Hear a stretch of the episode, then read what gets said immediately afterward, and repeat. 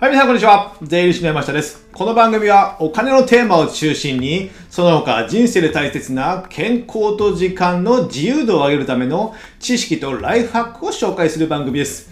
今日のテーマはですね、お金、そしてその中の税金を解説したいと思います。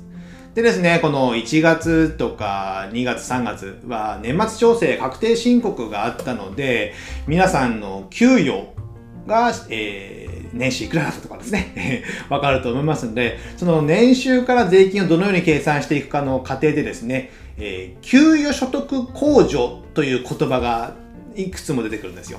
給与所得控除。なんか聞いたことございませんか？この言葉を今日は解説したいと思います。で、漢字からまず見てみるとですね、えー給与。まあ、給与というのはね、まあ自分の給与総額。これわかりますよね。収入ですよね。まあ皆さんの事業の売り上げみたいな。給与は皆さんの売り上げなんですよ。ここはまず理解していただいた。給与の売り上げがありますと。で、所得っていうのはですね、僕がいつも言ってるように、所得は利益ですよと。所得イコール利益。もう一回言いますよ。所得イコール利益です。給与の利益。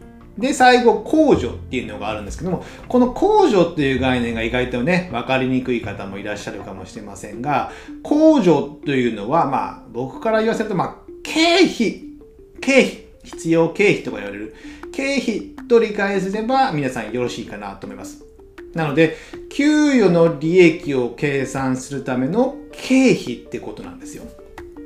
なので、最初に先ほど言ったように、あの、皆さんは、給与という売り上げを稼いでるわけなんですよ。でもそのためには何かしら経費を使いますよね。経費使うかな？使うかどうかわかんないですけど、その経費を計算するためのものってことなんですよ。給与所得控除っていうのは。例えばですね、えー事例をお話ししますと、あの、個人事業であればですね、いろんな、まあ、例えば何でもいいですよ。ウェブデザイナーにしましょうか。ウェブデザイナーをやっててですね、お客さんからデザインの仕事を頼まれました。まあ、ホームページ会社から外注でね、デザインの依頼を受けましたと。そしたら売り上げっていうのをもらうじゃないですか。いろんなところからですね。その売り上げはわかりますよね。で、経費って言われるものは、まあ、パソコン買いましたとか、デザインのなんかひな形を買いましたとかね。まあ、そういうのあるんですかね。まあ、他に外注しましたとかね。家賃払ってますとかね。そういった諸々の経費があるじゃないですか。で、売上からその家賃やら経費を引いて、差し引き利益、ここに税金をかけますよ。このイメージはわかりますよね。これ個人事業だったらね、簡単なんですよ。でも、お勤めの方とかで、じゃあ、売上っていうのは先ほど言ったように、皆さんのお給与なんですよ。給与。で、じゃあ、経費は何ですかって言われると、じゃあ、スーツ代ですかねみたいなね。じゃあ、食事代あと、まあ、本を買いました。勉強しました。あと、セミナーに行きましたとかね。あと、いろんなコンテンツを買いましたとか。まあ、インターネットする、パソコン使う、スマホを使うとかね。情報収集にやっぱ使ったりしますよね。じゃあ、それが経費なのかっていうと、まあ、経費ではあるんですけど、まあ、プライベートな部分も多々あったりするじゃないですか。で、じゃあ、個人事業みたいに確定申告するために、領収書を集めて、それで、えー集計して確定申告するのかとなると、なかなか困難ですよね。もう、日本全国民 1億2000万人全員それがあったらね、もう税務署もパンクしてしまいますよ。ま僕らの仕事が増えるからいいかもしれませんけども。まあそんな仕事したくないからですね。それはいいんですけども、なので、売上の給与があって、まあ、経費って計算しづらいじゃないですか。ですので、もう法律でですね、そのお給料をもらってる、給与という収入がある人は、概算でこれだけ経費を使ったということで計算していいですよと。で、それから差し引いて利益、そこに税金かけますよというのがあるんですよ。その概算の経費っていうのが、給与所得控除という言葉になります。じゃあこの金額っていうのがですね、経費の金額が決まっておりまして、最低が55万。最低55万です。55万って年間すごいですよね。月4万ちょっととかね、ぐらいですよね。で、最大195万円。結構大きいですよね。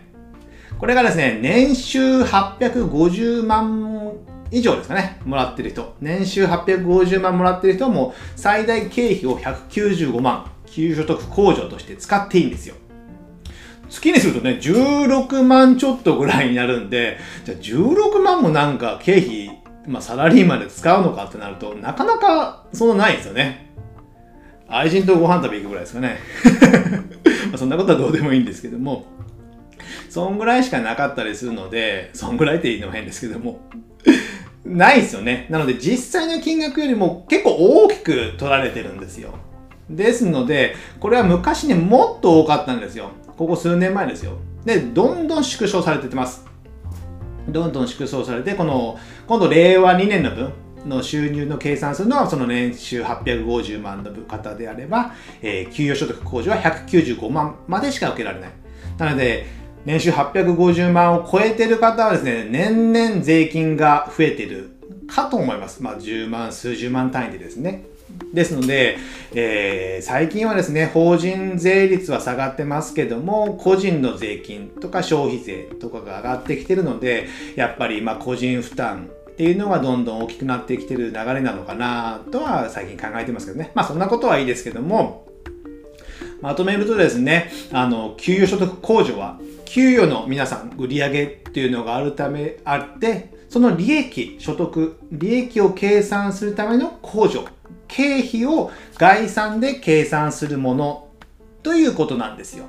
まあ、この知識を持っとけばですね、えー、次、法人なりとかね、個人事業から法人にするときも、その概算の経費っていうのが使ってなくてもね、できるので、まあ、このあたりの話は次回ね、また話したいとは思いますけども、まあ、この企業所得控除っていうのは、皆さんがお給料をもらってる、えー、売上その利益を計算するための経費が給与所得控除という概念、まあ、言葉を覚えておいていただければなと思います。